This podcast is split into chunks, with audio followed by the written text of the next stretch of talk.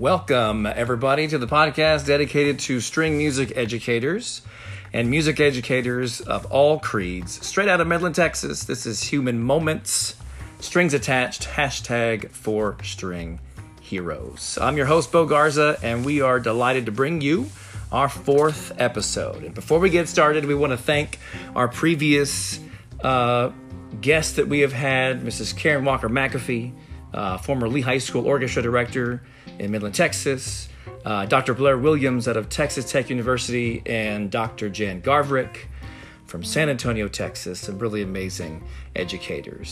So welcome to episode 4.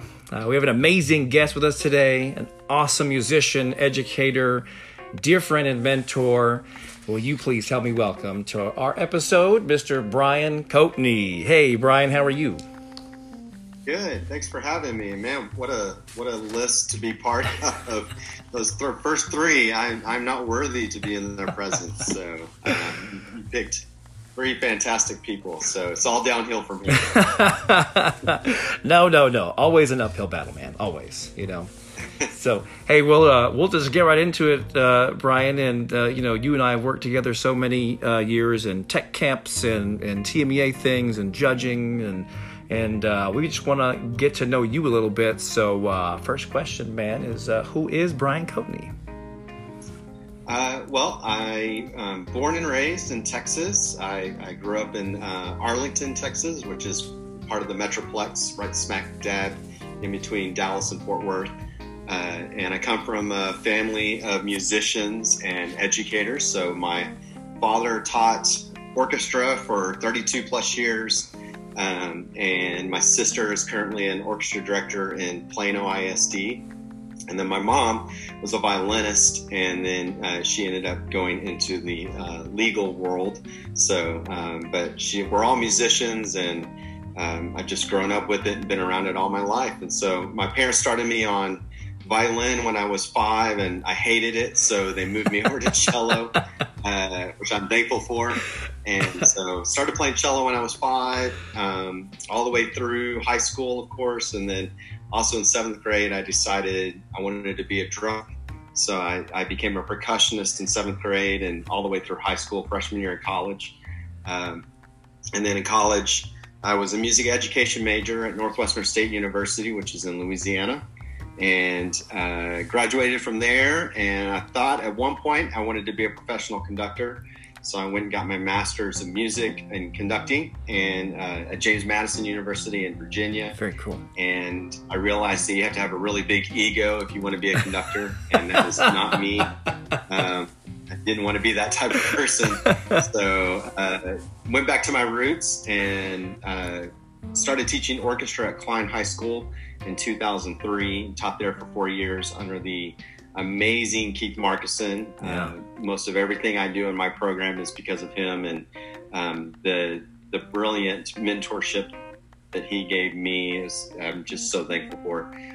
So 4 years with him in Klein, and then 2007, Plano Senior High School opened up. So I applied for it and somehow got it. And then I was at Plano Senior for 13 years. And then just recently this year, I decided I wanted to join the Wiley ISD orchestra program, which is new. They've been in existence for 3 years.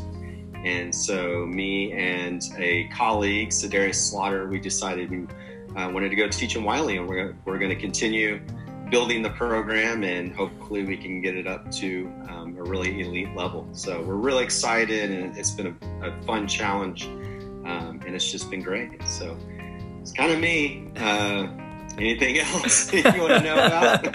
No, that's amazing. You've had a really busy kind of couple years. I mean, you've had a child, yeah. And and then, of course, the big move here to Wiley, and then, of course, TMEA, all the TMEA president stuff that you've been going and doing, and you know, with all of this COVID and virtual, I'm sure it's been incredibly challenging on your end. Yeah, I was. I guess what now is 3 years ago. I was elected as the TMEA Orchestra Vice President Division Chair. Yeah. 2 years in that role. And that was great. A lot of work under normal circumstances. And but it was a fantastic experience. And just getting to meet all the people that you get to meet and experience all the things you get to experience was just so worth it. And then I ran for president, and somehow I got voted in. And the first orchestra division president to be elected in, I believe it was 30 years. It's incredible.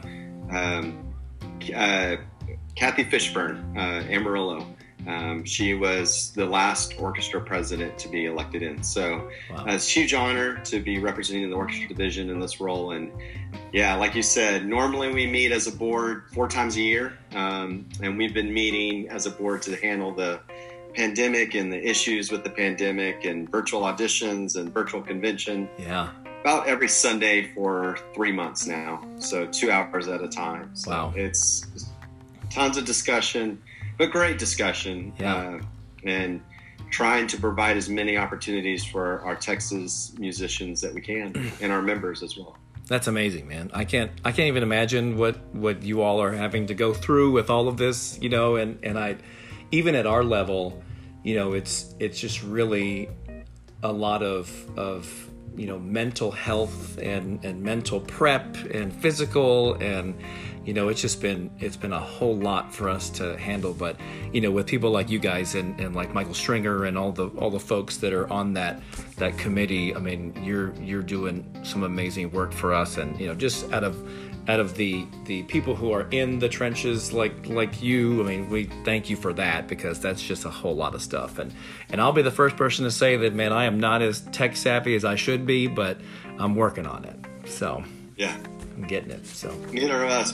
Luckily we have some great staff at TMEA, like Frank Coachman and Andrew Denman, who are just, they're unbelievable. Yeah. What they're able to accomplish. So that's awesome. Yeah, I don't even know how to push on the start button. I was trying to figure out how to restart my iPhone today, and I was like, what buttons do I have to push? And so I Googled it. Well, hey, Brian, so why did you decide to become a music educator, particularly a string educator?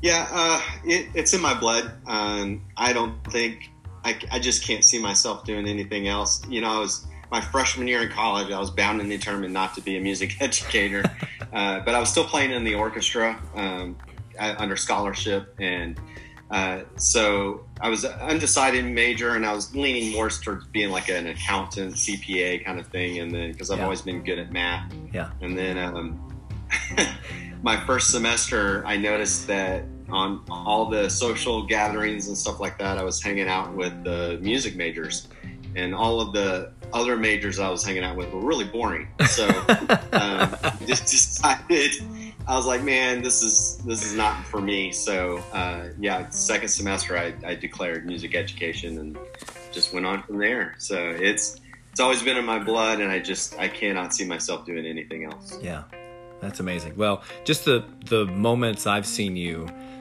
teaching, and I'll tell you, one of my favorite moments is when you all performed at TMEA 1812 Overture, and that was like a unbelievable experience, very religious, because I just remember it being all the percussion surround sound, you know, and I was sitting with a friend, and I thought, you know, this is the real deal right here, you know, this is somebody who has dedicated, you know, 100% into making the absolute best for kids. And it was really, for real, a religious experience. It was such a cool moment. So Yeah, that means a lot. That's awesome. It was a great concert. The whole concert was amazing, but I just remember that 1812 section was just unbelievable. So awesome. Yeah, that was a really fun piece to work up. If you ever get a chance to do that, conduct it. Do it, man. It's an awesome, fun piece to conduct. Yeah. That fugue though is a beast. We already spent a lot of time on that. Well, tell me, Brian, what has been a high moment in your career? Whether that's, you know, performances or conducting something or students getting great accolades, just something high in your year. anything? Yeah, I would say two things. The first one is the honor performances. I've been very fortunate to be at Plano Senior, and fantastic community, fantastic students, very talented students that work hard. So we were able to compete and win, I guess if you want to say win, or place first place in the honor orchestra division, full orchestra contest. And so, and also very fortunate to work with some amazing band directors who are dear friends, and they believe in the full orchestra process. And it was just an awesome experience all the way around. Yeah. But the second time we won, we performed Tchaikovsky Symphony No. 5, the second movement, and I got to conduct that. And that's like one of my favorites. So, absolutely. And the kids just, I mean, it was amazing. So there was one moment that when you have a connection as a conductor, like you just have to make one little small gesture and they react to it, and they react to it the right way.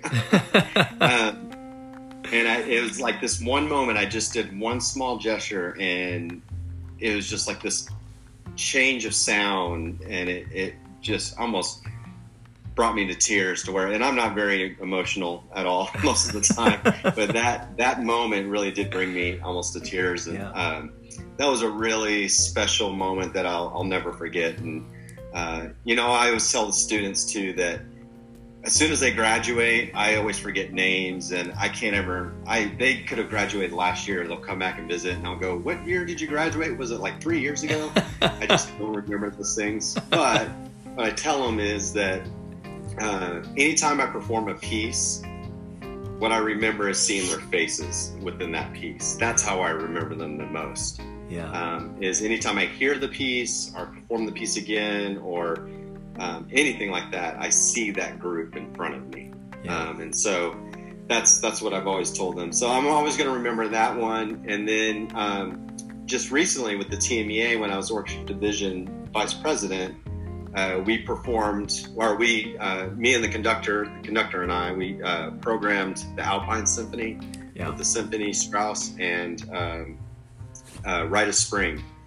And both of them, I think everybody was looking at me going, "You guys are stupid and crazy." And I was worried. I didn't think we could pull it off. Yeah. And both concerts, just sitting backstage, watching the kids, hearing the performance, and then hearing the audience reaction was goosebumps. And that was when all of the hard work was worth it, right there. Yeah. Right then and there. So those two experiences that will always take with me. So in this career, so it's been pretty awesome.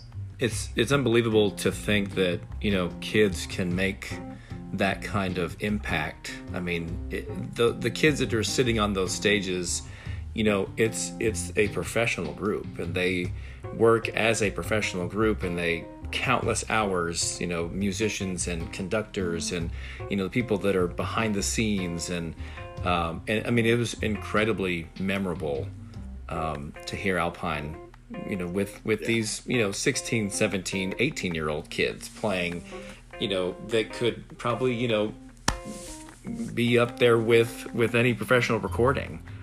Right.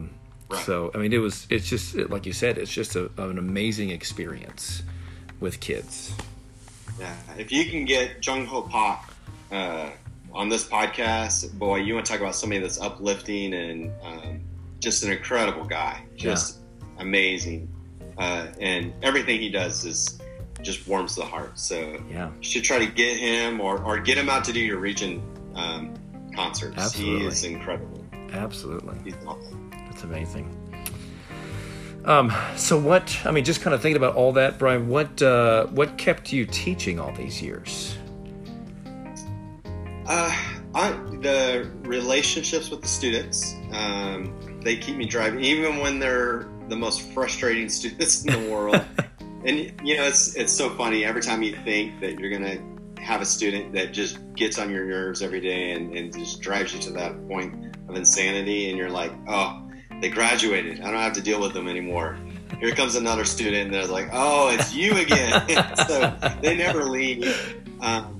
But even those most difficult students, if you develop the right relationship with them, it makes it all worth it. And then their little successes, those aha moments when the students don't get something for the longest time, and they're never, you just, every day you're walking, I don't ever think they're going to get this. And then suddenly one day, aha, there it is. Yeah.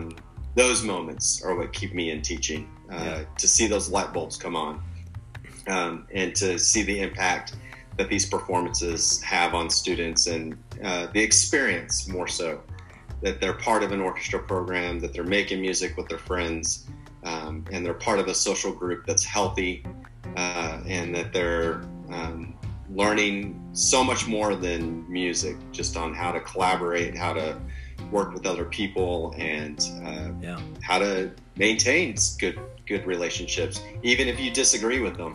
And I think that's really important in today's world. Yes, is you can disagree with them, but you still got to have that respect and to keep the relationship healthy. So, I would say it's just the aha moments and the relationships with the students and lifelong relationships. Because I have lots of alumni friends. I'll call them friends that we still talk today, and it's awesome to see them making their own families now, and the successes in their careers, and the doctors that they've become, and they're going to be taking care of me here shortly, so fixing all my health problems. So it's just, I can't, just like I said in the very beginning, I just can't see myself doing anything else. Absolutely. Yeah, it's funny you say all that, because I we've all had those kids who really need orchestra more than anything, and I think even with what's going on today, I think it's harder and harder, because we have those kids who really need to be with us, and they're not with us in some, retrospective virtual learning or what have you. But I think those kids are needing and wanting that interaction that we're not able to give so much right now. Yeah. And I think that's why teachers are so frustrated right now and just pulling their hair out. It's just because they don't have those day-to-day interactions with the students, and they can't build those connections with the students like they normally do, and that they feed off of, and that they enjoy so much with their job. So, absolutely. Yeah, I'm fearful of this pandemic in regards of not only student retention, but more so teacher retention. Sure. I'm really worried about there's going to be a mass exodus at the end of the school year, or maybe even the end of the semester, from teachers, just because they're burned out, they're fed up. Yeah, absolutely.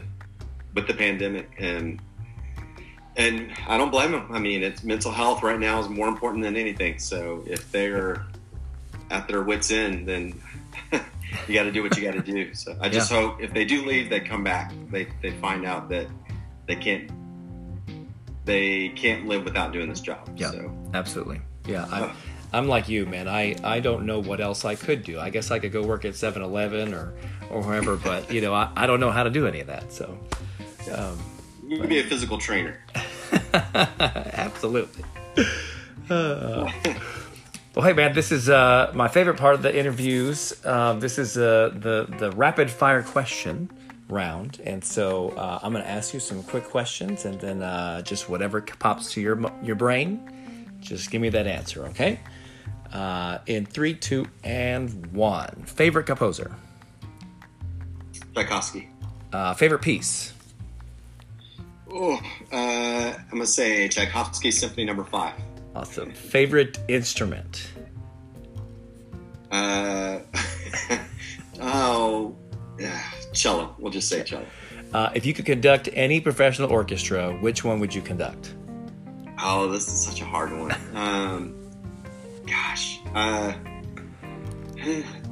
Honestly, the New World Symphony, the orchestra with the college students or young professionals that don't necessarily have a job yet. I would love to conduct them just because they're so eager. Yeah. And what is your favorite work that you've conducted? I would say the Czech Five. Czech Five. Yeah. I did Czech Five last year for UIL contest, and it was funny because it was the last thing that we got to play together as our ensemble. And I had this really amazing group and several really incredible soloists, and my horn player was just phenomenal. And in our new hall that we have, I say new hall, but it's been there for a couple of years. It just kept on ringing and ringing and ringing, and we had the great fortune to work with Ben Zander last year. And we got to have him in our orchestra room, and we got to do Check Five with him. And that was just an unbelievable experience, because our kids got to see me learn, on the podium from this master musician conductor. But it was the very last thing that I got to conduct with my group, and then pandemic, Wow. So, but great piece, man. Great piece. Yeah. I got my alumni, Northwestern State, they asked me back last year to conduct the orchestra, and that was really cool. I was very honored to do that, and I got to do Check Five with them, and that's amazing. I got to do all three movements. The only movement we skipped was the third movement. But, that was awesome to do. That's amazing. Was really fun. That's amazing. Yeah. Well, hey man, we're at the coda version of this interview, so we're kind of at the end here. But these are probably the most important questions here. So what guidance would you give to your younger self?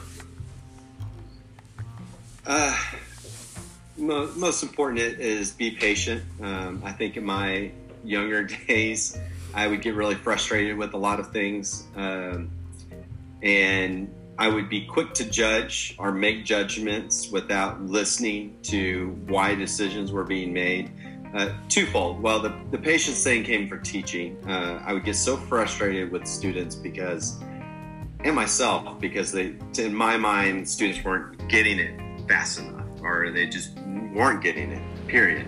And no matter what I tried, I would try different teaching techniques every single time, or I'd try to approach it a different way, and it just wasn't working. And then finally somebody told me, that they're not professionals. They're not going to get it in one try.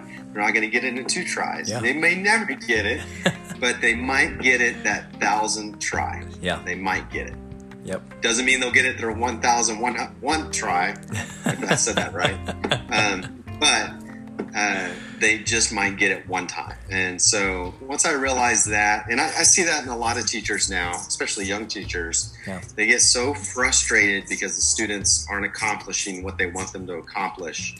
And they don't understand that sometimes people just need a night's rest, even for it to sink into the muscles sink into the brain. And so get it as good as you can in one day, and then tackle it again tomorrow, and just keep pushing through, but be patient. Yeah. Patient was probably the most important thing that I could learn. Yeah. And then before I started taking on leadership positions with TMEA and some other things, that I would always be very quick to judge and voice my opinion on why things were the way they were, and I think that got me into some hot water at times because people would get upset with me. And so I've learned, if I don't like something, that I need to have conversations with leadership, rather than just blurting it out there for the whole world to hear. Yeah. And I seek understanding of why things are the way that they are. Sure. Because I'm sure that conversation has been had before. It's a matter of understanding it, and then based on that understanding, is there a solution to make it better? Yeah. That's probably the two things that I would tell my younger self. That's great stuff, man. That's great stuff. What inspiring words would you like to say to students of any program? And if you want to do it in a short 3 words or less, or just a something, not a long, Shakespearean something, but maybe something you could say to kids right now. Appropriate one would be stick with it. Pretty word. Stick with it. Yeah. Just. I know we're in such a difficult time right now with everything, not only with the pandemic, but our country is divisive right now, and everything that's going on. And our students need to be the, in my mind, the example for the adults. Absolutely. Because I think students are way better about talking to each other about opinions and talking to each other about differences of opinions. I'm accepting other people's differences of opinions too, more so than adults. And so keep sticking with it, no matter what you're hearing from us crazy people out there. But just and stick with orchestra, stick with music, because we got to have a release. We can't just do academics day in and day out, because that's just going to make the mind just go numb and crazy. So keep orchestra, keep music, find outlets in your life to keep you sane more than anything. Then our motto, if I could say one thing to inspiring our motto at Wiley, and it was at Plano Senior, is just suck less every day. There we go. That's our goal. That's our inspiring speech today. The goal today is to suck less than we did yesterday. I love that. I love it, man.